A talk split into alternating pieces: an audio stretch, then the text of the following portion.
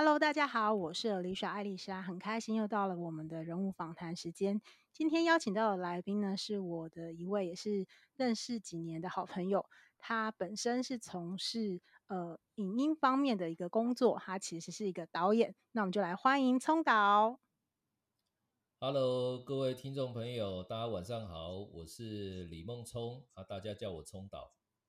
嗨，聪导，很开心可以访问你。因为呃也认识蛮长一段时间，然后也觉得其实你的整个的职涯的转换，我觉得蛮值得跟大家参考的。对啊，要不要先稍微介绍一下自己？就是你是怎么跟导演这个呃工作或者是这个身份，就是缘起是怎么样开始的？哦，我先讲一下哈，嗯，其实导演平常就是主要就是帮助品牌公司啊，或是中小企业说故事。那我的导演是属于网络广告导演哦，不是电视啊，也不是电影。对，那大概平常比较多的事情，呃，主要任务就是帮助这一些品牌公司说故事。对，大概是平常比较做做这些事情。对，嗯，那个比较是你，就是你比较协助你的工作面向上的一些专业的不同的范畴。对，因为譬譬如说，可能我们大家一开始直接联想到导演，可能。会直接想到电影或者是电视，那只是说，因为现在就是呃新兴媒体崛起，所以你比较多 focus 的是在网络广告的这一块，是没有错。好哦，那就像陈刚刚的那个问题，就是也蛮想要知道，因为我知道你其实呃原本的不管是你求学啊相关，其实都跟。所谓的导演基本上是没有太大关系，所以也想要知道一下，就是当初那个起源到底是怎么开始的？好的，其实呃，我的每一个阶段哈，就像艾丽莎讲的，都是呃没有直接的所谓的职涯相连哦哦，比如说我以前呃大学是资管系哦，那后来觉得呃摸机器或是 coding 比较无聊一点，那后来研究所就是资讯教育。我发现我对人是比较有兴趣的哦。那工作出来呢，从事的又是呃高科技晶圆厂哦，所以就是一个工程师。那后来又转换到呃导演。那这几个看起来没有任何关系，可是却在我的四十岁左右哦，我今年四十三岁哦，开始过去生命的每一个阶段都开始做了一个串联。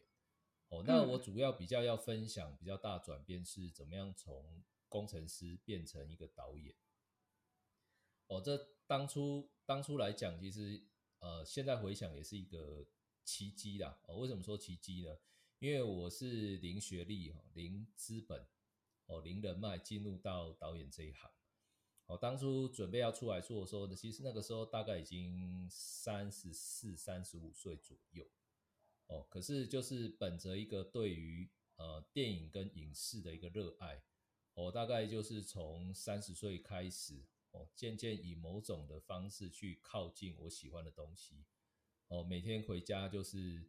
呃花很多的时间，我、哦、在看电影新片，哦，那时候还有很多的 DVD 啊蓝光可以去做租借，哦，那我是专门去看他的幕后花絮，哦，所以我可以说我进入到这一行没有任何师傅。哦，就是电影就是我的老师，我去学人家怎么样去做后期制作，哦，什么叫电影艺术，什么叫美学，然后小到所有的设备，哦，后来开始越来越热爱这件事情，也花了十万块去买了一个 Sony 可换式镜头的一个摄影机，开始做兼职，哦，慢慢呃拍，然后。等到有一天忽然接到一个案子哦，透过人脉介绍，因为人家可能也知道我在拍哦，一间船公司哦，他大概在台湾有九间分公司的哦，他们要做所谓的教育训练哦，就说有一个三级的呃一个教育训练影片哦，那当天去提案，我大概知道我拿科技公司的名片，我也不不可能会中选。哦，所以我就出了一招，我创造一个人设，我戴了一个鸭舌帽，穿牛仔裤。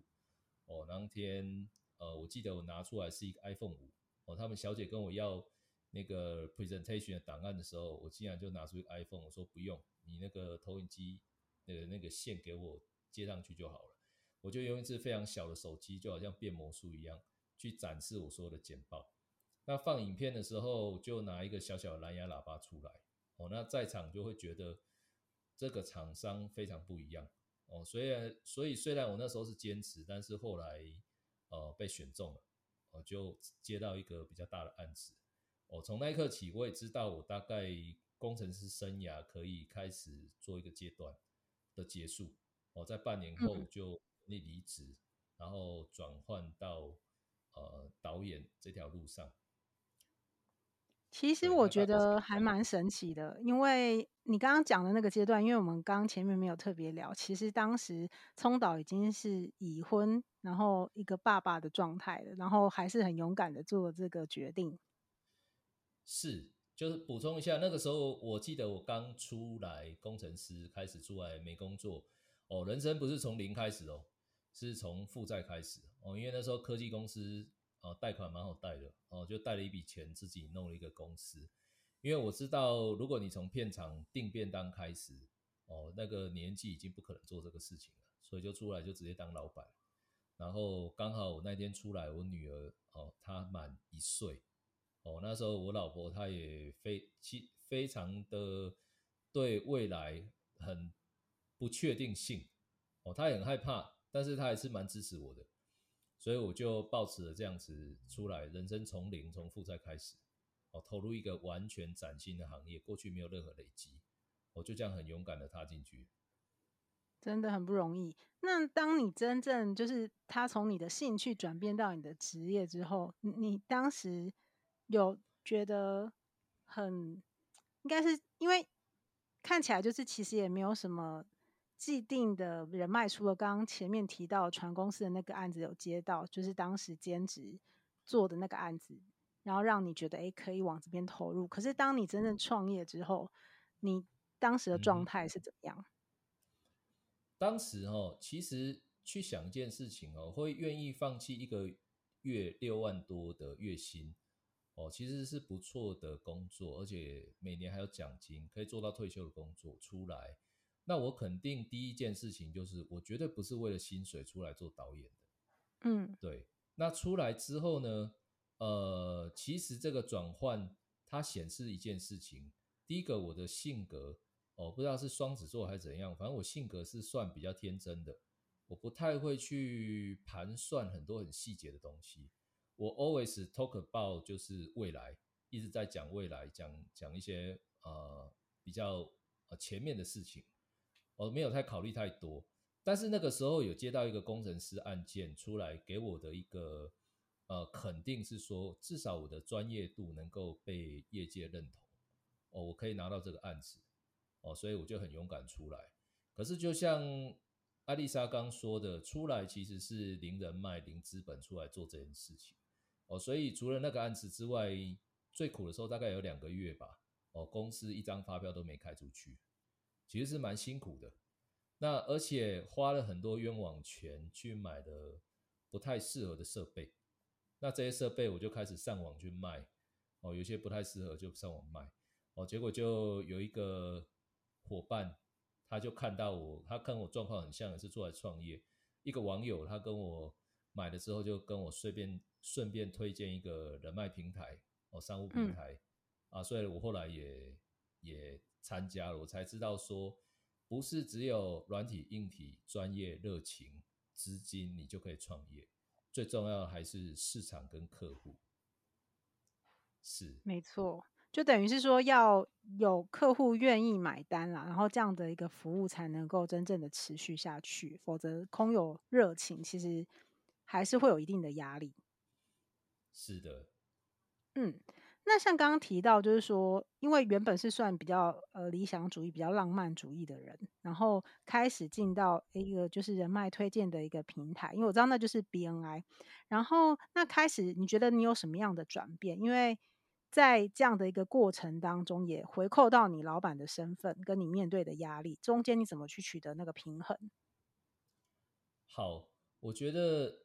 艾丽莎的问题非常好哦，就是。我从一个兴趣人士变热情，到真的开公司进入到行业，哦，可能大家会以为说我已经成功了。事实上，其实根本就是只是从零到一，哦，但是你公司要活下去，你必须从一到一百，或甚至于一到一千。哦，那这样的过程当中，就会转换到我刚刚没有提到第二个身份。我虽然是个导演，但其实我也是一家公司的老板。哦，老板就必须为了公司的经营来做，哦，来负责。哦，虽然我也只是当时是一个人，后来请一个小助理，慢慢一个人到两个人这样开始。哦，可是，在人脉平台的时候，说真的，第一年的时候，哦，蛮惨的。哦，因为我到处是以一种方式一直问别人说，哎，你要不要拍广告？你要不要呃拍影片？哦，可是其实接到的单非常少，我记得只有三单，而且都是金额非常低的入门款。哦，那我在这个业务推广上，就算有人脉平台，我也是属于挫折的，哦，或是没有赚钱的那那那个区块的人。哦，可是我在一个后来一个方式，因为我不断在呃去寻求呃我的自己事业的解决之道，哦，跟商务的门，我看能不能打开。那直到有一天，我看到一个黄金圈的理论，哦。哦，最外圈是你的商品，中间是你的 know-how，那最核心其实是你的 mission 跟使命。哦，就是所谓你的企业关键字是什么？你有没有办法把企业关键字、你的呃使命思维去带给客户，帮他创造价值？那后来我花了一个月多月时间去思考沉淀这件事情。其实我们做，你问一个老板要不要拍广告，他只觉得你要赚他的钱。哦，但是。我去找到我的核心关键字，其实是呃 storytelling，就是说故事。哦，当我找到说故事的时候，我的整个业务拓展产生一个值的变化。我开始不会只是问老板说你要不要拍广告，而是会去问到其他人说，其实你的产品跟服务很好，但是其他人不知道。那我觉得他缺了一个好故事。那其实人类几千年来最爱听的就是故事。当老板们听到他的品牌竟然可以被创造一个独一无二的故事，他的产品背后竟然有一个感动人或是影响人的一个故事，他就会很愿意啊去促成广告成交这件事情。那所以我就运用不断的去以故事的方式去帮这一些品牌公司的产品跟服务哦创造。有故事的广告，哦，让他们在有故事的广告上，我的客户的客户就会去买单，因为他们是被所谓的故事情感化去感动，哦，去达到这个痛点，并不是他们真正去看到这个商品它本身有什么样的规格，哦，所以这个说故事的这个词就变成我客我呃企业的核心关键词。所以我有一句 slogan，就是故事说得好，客户追着跑。我觉得这个是我在这个阶段一个很大的突破。嗯，很棒。因为其实我觉得，就一个企业来讲，呃，基本上他会投入当老板，他一样也是就像你投入当导演一样，他也有他的所谓的梦想，他想要达到的一个愿景。那透过你协助帮他们去阐述他们品牌故事的时候，他也会有机会，然后。透过你协助他们的这一个区块，那就是一个很好的类似像翅膀，企业的翅膀，帮助他展翅飞翔。嗯哼，我又帮你创了一个 slogan。对对啊，然后因为我知道，其实呃，除了帮企业，那是在你前段的一个转变的一个契机嘛。那到后来，呃，我知道你也发现到，包含像是讲师啊，或是知识变现这一块，也是你觉得是蛮有商机的部分，所以后来你也做了一些投入。对，呃，其实大家可以发现哦，这几年我们所有全地球的人观影的习惯一直在改变，影片越来越长，以前五分钟、十分钟，那现在可能六十秒都会觉得很多哦，所以这个就是在一八年开始哦，那一些所谓的呃网红 YouTuber 哦崛起哦，非常多人投入这一块。那时候我在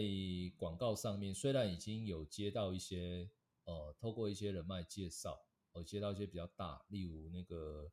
呃，台湾首富郭董的那个广告形象影片比较大，哦，可是毕竟这一些它并不是每个月都会有的，哦，所以后来我也去学习所谓的自媒体，我也帮助一些呃职人哦，他们去创造他们自己的网红的频道哦。那有两个后来从零到十万订阅哦，是在我手上操刀出来的哦。我就发现我跟许多做影像公公司同行的老板不太一样，我是那种非典型的导演，我比较喜欢创意发想跟帮助人去包装。哦，去做到这个，所以我就开始投入在呃网红这一块。哦，可是后来就是呃，大家知道说那个李克太太嘛，后来她跌落神坛，我就发现说网红其实已经饱和了。哦，可能很多人不知道，光是台湾就超过五万个网红了。哦，那当然僧多粥少嘛，市场的饼就是这么大。所以后来我就看到，在二零二零年哈，那时候武汉开始爆发第一个疫情的时候，呃，刚好有兴趣投入到好好好学校哦、呃，他们的一个呃课程宣传片，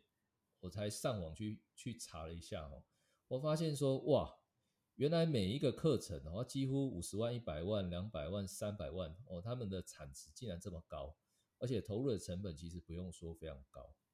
我才发现知识经济跟变现这一块哦，其实也蛮值得投入的。哦，当然这一块也是呃后来因为人们生活上的改变哦所去转变的。那可是，一般影像工作者他会犹豫不决的时候，我是比较算是体验型的，我就先冲进去做做看。一开始都先跟老师哦去谈说，哎，我帮你上架，那我们用分润的方式。哦，让这些老师他可能很可很可怜，他是线下没办法上课，但是他们可以做一个线上课程，我也花了蛮多时间去研究的。哦，或所以大概就是从网红一直到知识经济、数位变现这一块，我一直在摸这块。哦，就是呃最包含就是说最近是做到呃短影音哦，TikTok，嗯，哦，所以影音的工具其实。在我的呃影像的生涯里面，是一直不断的推陈出新，那所以我也是一直产生一种学习的状态，包含整个团队也要一起做学习。没错，因为其实整个大环境还有整个所谓的生态面，它也是一直不断在动态调整，所以基本上你就是很勇敢的，就是透过实际去接触，然后去了解，然后再去判断说你到底要投多少资源或是多少时间人力在这方面。那我知道，其实除了刚刚讲到比较偏事业啊这一段，你自己其实也呃投入到学界的部分，投身教育。是那个学界的部分哦，其实我一直蛮遗憾的。我今天虽然是呃一间影像公司的老板哦，又是导演，那我刚刚呃没有补充到，就是我是公司从一个人到请一个小助理，到现在已经有。八位同仁，哦，从一个人到八个人，大概花了七年左右的时间。哦，那在这些时间里面，我的遗憾就是我一直没有受过一天正式的影视教育。哦，可是很有幸的，当我渐渐靠近他的时候，那个门就打开了。我也是透过一个人脉的介绍，我进到一间国立大学。哦，那这间国立大学值得一提的是，它里面完全没有任何影视科系。哦，也没有这相关的的一些教育呃学院在里面。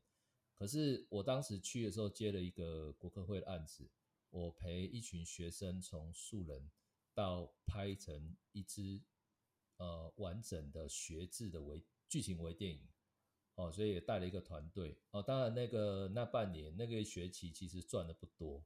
哦，可是也证明就是说。我在业界所吸取到的东西是可以实际上帮助现在的大学生哦，他们去完整的完成一支剧情微电影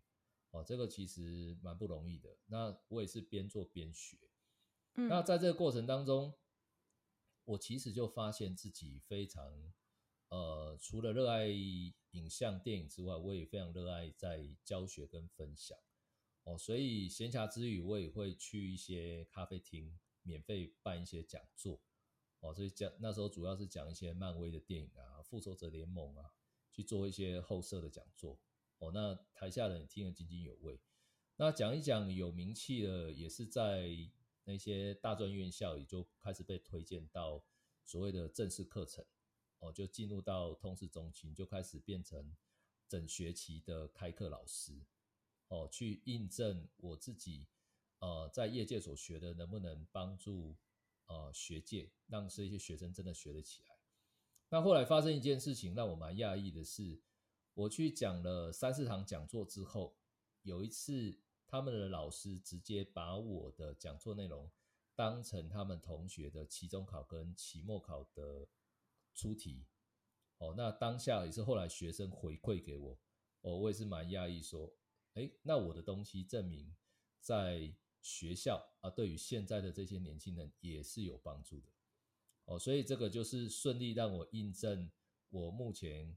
工作中平常所学的。那也让我不断的激励自己，常去看一些新的东西，并且把学到的东西透过有结构化资讯去整理出来，它变成一个可以去呃受用的体系。嗯嗯，因为我觉得以学生来讲的话，呃，他会愿意去修相关的这样的一个课程，最重要也就是那个实物的经验。那因为你这一块就是你的强项嘛，那你透过这样的一个带领。让他们真的能够去经验，说，哎，整个流程要怎么做，然后手把手这样，我觉得对他们来讲，他们也是很棒，就是遇到一个很好的老师。那刚好提到说，其实你算是一个积极，就是一直不断的去学习，然后也会愿意把你的 input 化为 output 的人。可是我知道你其实后来就是现在。呃，就也更积极的去做了更进一步的进修，是你个人的部分，就是进入到 EMBA。那这一段也可以跟我们分享一下你自己的想法是什么？好，呃，会去读 EMBA，其实主要就是我刚前面提过的人脉平台哦，就是在 BNI。其实我已经在里面大概磨了六年的时间。那这六年时间让我学的比较多的，反而不是在专业。而是在怎么去建构一个呃企业哦，扩大呃业务量，然后建构一个可靠的商业模式。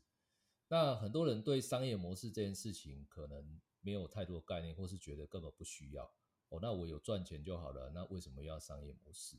哦，可是呃，像我刚刚前面提的，包含讲师啊，哦。包含那一些 YouTuber 网红啊，其实他们都有自己所谓的获利的商业模式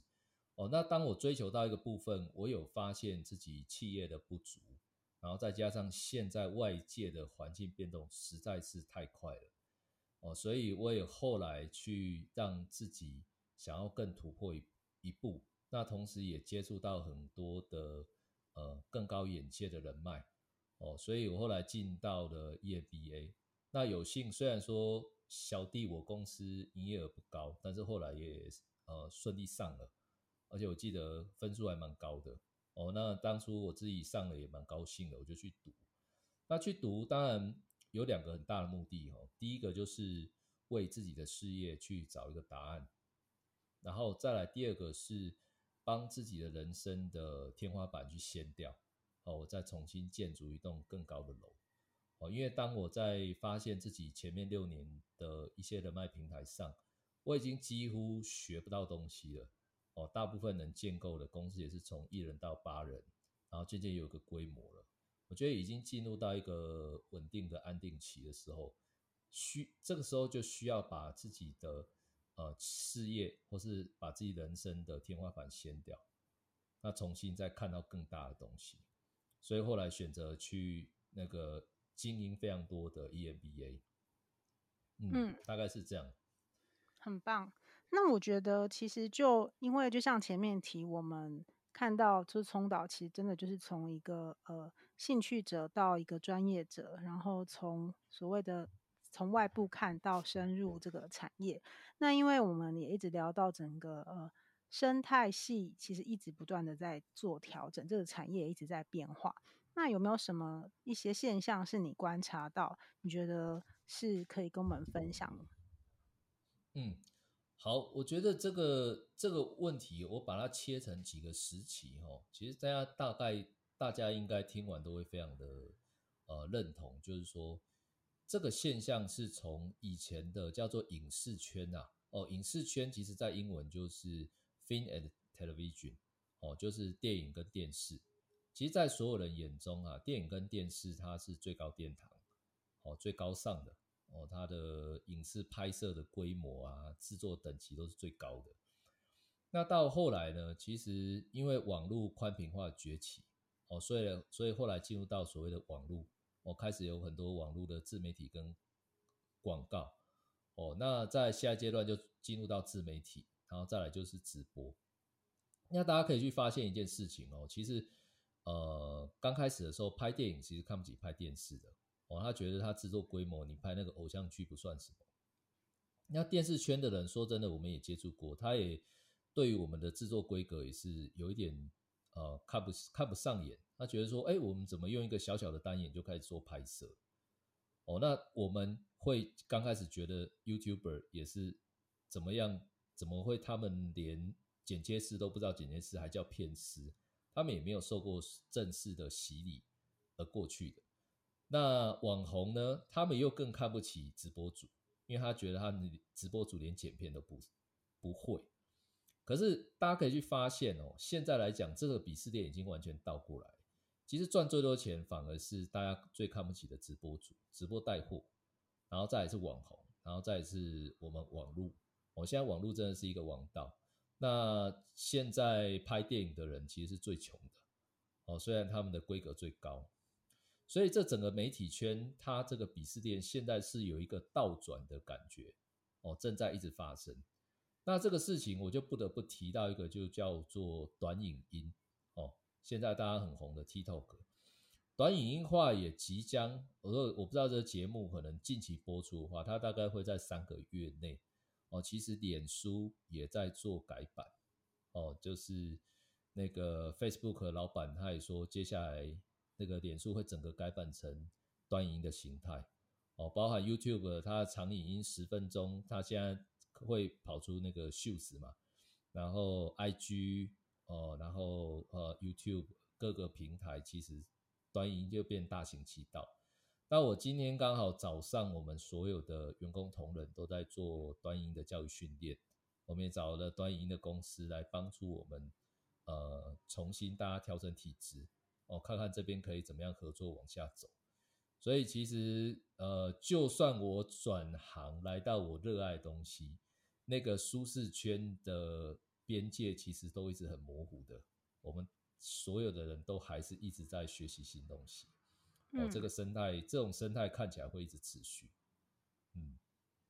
我觉得应该是说，呃，要看用什么观点在看啦。那以前就是一定的规模，就以前所谓的三台时期，或者是可能呃网络的一些阶段也还没有那么普遍跟那么稳定的时候。其实不太可能会走到这个阶段。那当整个科技面还有一些基础建设也整个都 build up 起来之后，其实整个形态还有包含你刚刚提到一些状况，它其实就是我们所谓现在是一个注意力稀缺的时代。所以其实，在这样的一个呃，说实话，我觉得在越短的时间内要去让大家愿意有一些 image 是留下来的，我觉得那反而是更难的。因为如果你今天有一定的时间，假设三分钟好了。你还可以稍微铺陈一下，可是如果假设 你可能就是只有十五秒，或是只有三十秒，我我自己这一段我是还没有，呃，就是它还不算是我有想清楚说，如果是这么短时间的，我可以怎么去做？我觉得这也是我觉得蛮值得去学习的地方。然后，所以也包含就是到底要透过这样的一个形式，然后有没有机会再结合一些互动？因为我觉得现在的大家他会比较强调。虽然是虚拟的，但是希望可以有更多的互动感。我觉得这也是一个蛮重要的关键。可是回到最终，最终就是获利能力，可能才会是最终这个趋势或者这个做法能不能被大家真正接受的一个重点，就是看你从哪一个面向嘛。是，呃，注注意力稀缺这件事情哦，它其实反映在我们现在的人。他对于的一些享受享乐，其实是越来越及时哦。就是所谓的我们以前要有同样同等刺激的多巴胺的时候，可能呃你可以铺成这个三分钟五分钟没关系。但是因为现在像抖音、TikTok 这种，它其实是放下去马上就要有结果，三秒、五秒甚至一秒就要有结果。它已经缺少，不是从所谓的开始过程到结果，它是直接开始就直接结果，整个过程被省略掉了。那这样子的话，所有的品牌公司跟大家要去抢这个呃大家的注意力出来抢眼球，就变成整个视频其实是越来越短，整个社会跟观影习惯其实是开始走向所谓的碎片化。哦，但是我觉得是要注意，我自己也蛮感慨，也很遗憾的是，现在的呃，尤其年轻一代的人，他们就是走进这样所谓的碎片化媒体的时代，大家的文化的底蕴啊，还有他们自己的一些体验啊，都是不足的，都蛮缺乏的。那我觉得这一块就是说，我们自己要有，有我们自己的底，而看这样的东西，就是你一直要让你的多巴胺一直分泌，让你注意力一直消散。的这个过程，我觉得是需要每天透过作息去让它适可而止哦，否则我们会变得蛮容易一直去呃找刺激哦、呃，找一些媒体来看的这样的生活。对，这是我发现的，我发现的部分。嗯，我觉得其实嗯、呃，还是要回归到整整个个人面向啊，就是。就像现在很多可能就是都会有类似懒人包啊，或是一些就是快速的一些呃整理。可是其实很多的状况，其实就是我觉得比较有可能会衍生的，就是比较欠缺有所谓个人的思考力的这件事情。那其实也就会变成是说，为什么很多的人他会觉得说，诶，可能有机会的话，也可以沉浸在阅读的世界，因为。那个东西就是你可以靠你的想象力去创造出来，然后你可以让你自己的头脑有重新的连接跟就是不同的一些结构化，那也是一种一个不同的学习。但是确实以整个大环境跟趋势来讲，它确实已经比较走向这个走向，但是就会变成是说每个人要有自己的把握。其实我昨天才在跟我朋友聊。我说我妈咪啊，我妈她现在变成是一个呃不能没有手机的阿姆了，因为她每天会一直不断的看 各式各样的影片，然后你知道那个年长的人他们的一个传播能力是很强的，因为他们没有什么特定的，也没有什么要赶的事情嘛，那他们就是会很乐意的去分享所谓的长辈彼此之间关心的一些影片，然后他们就会。倒修博，哇，他们真的是很猛烈的在那边传，然后我妈就是真的很认真的，一天到晚一直看一直看。其实，呃，当然，因为我们是有看过他不是这么爱看手机的阶段，然后就会觉得，哎，好像他那样比较好。可是，我必须说，这个他现在的现象就已经是一个有点像定型化。目前又因为疫情，所以他就觉得待在家就是也是一个最好的选择。那什么东西最棒呢？因为如果看电视还要看照他播的时间表，可是网络我就可以自己随随随点随按，然后随看这样子，也是会有点感慨啊。说实话，因为我觉得这个是不管年龄层是什么。那今天你一定要选择，就是一定要有一定一定的 balance，就是你刚刚说的，透过作息或者是一些时间的分配的投入。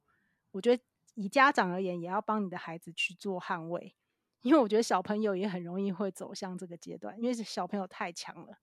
他们的学习力太高，然后而且他们现在是网络原生代，所以我觉得这件事情真的是很需要被留意的。对，我。我讲我自己就好哦，因为今天比较多分享我的历程嘛。我现在开始睡前我会有一些冥想的时间哦，然后大概我会在晚上十点之后哦，有时候可能十一点半、十二点才睡嘛。我大概这段时间我只会做阅读哦，或甚至于手机不看哦，因为我发现我身为做媒体、做影像、做广告这一行，我更要在一些。呃，这样子每天大量影像资讯之下去沉淀自己，让自己更清楚的去看到整个全貌，公司的全貌或是业界的全貌，哦，去让让自己有这样的节奏。对，这是这是我自己现在开始用的方法，它可以让我去厘清很多东西。嗯嗯，我觉得也是蛮重要的啦。那最后我也想要请，就是聪导可以给我们一些建议，就是譬如说，假设有一些朋友，他可能也许就像当初的你一样，他有一个他想要追求的梦想，但他不确定到底要不要投入，你有什么样的一些简单的话可以鼓励他们？好，呃，我今天你大家会发现我很少去分享一个事哦，就是失败。哦，其实失败也是可以花蛮多时间分享的，而且我觉得我从失败当中学到的东西，比我在成功中学到的东西更大。哦，我像就像举个例就好，我在我公司有很多失败的产品，哦，比如说做影音名片啊，哦，比如说我帮老师建一个网络学校，哦，都是或是跟电视圈结合所谓的大双网，其实这些东西到现在几乎后来都是失败收场。那当当中也投资，嗯，时间还有金钱，可能也超过半年或是多久？哦，那这个过程我没有做很多的分享，但是要让大家知道，做事业一定会遇到。那我从自己开始爱上电影，到成为一个全职又做业合作老板，又是学校老师，大概花了十年的时间。可是去想一想，我这十年大概是从所谓的兴趣到热情，热情到花十万块买一个摄影机开始做兼职，哦，兼职到全职，全职到开公司，开公司然后到呃开始在做异业或是做跨界的合作，哦，大概是需要很多很多的不同阶段的投入，而且当中一定会有失败的部分，那这个东西也不是马上就会产生的。他大概也是花了很多很多的时间，所以我觉得，当你很热爱某一样东西的时候，你也会想办法用某一种方式渐渐靠近它。我必须说，我的失败过去经验到现在，我会都会劝人家不要马上创业哦，因为不是每一个人都适合做老板。哦，像我公司电脑坏掉，我以前是资管系的，所以我会修电脑。那像我的第一个得奖的微电影的场景，就是在讲一段面试。那我以前在高科技晶圆厂的时候，我是面试官，哦，所以每一段人生经历对于下一段它都会产生一个意义。那看你往下走的时候，不要只因为自己喜爱或有热情，哦，或是手上有一笔钱就很冲动出来做，而是一步一步，呃，用你现在目前呃允许范围内的。哦，来去做，呃，不要马上把你的，呃，我刚刚说掀开天花板是 OK，但是不要马上把你的地板拆掉，哦，马上就辞职怎么样？嗯、这个可能，呃，是需要思考的，对，哦，就是今天把我整个历程，哦，跟大家分享，祝希望大家你喜爱的事情，你可以以某种你最舒适，哦，最优美的方式向它渐渐靠近。嗯、好哦，很棒。那最后啊，就是也谢谢，就是聪导接受我们的访问。那也期待后续，如果我们有其他相关的主题，就是也可以再邀请聪导来分享。谢谢，谢谢艾丽莎，谢谢。好，那也邀请各位朋友，就是如果你喜欢我们节目的内容的话，也可以给我们一些 comment，然后可以就是帮我们可以有更多的一些鼓励，然后让我们有更多支持的一个动力。那就谢谢大家，我们下次见喽，拜拜，拜拜。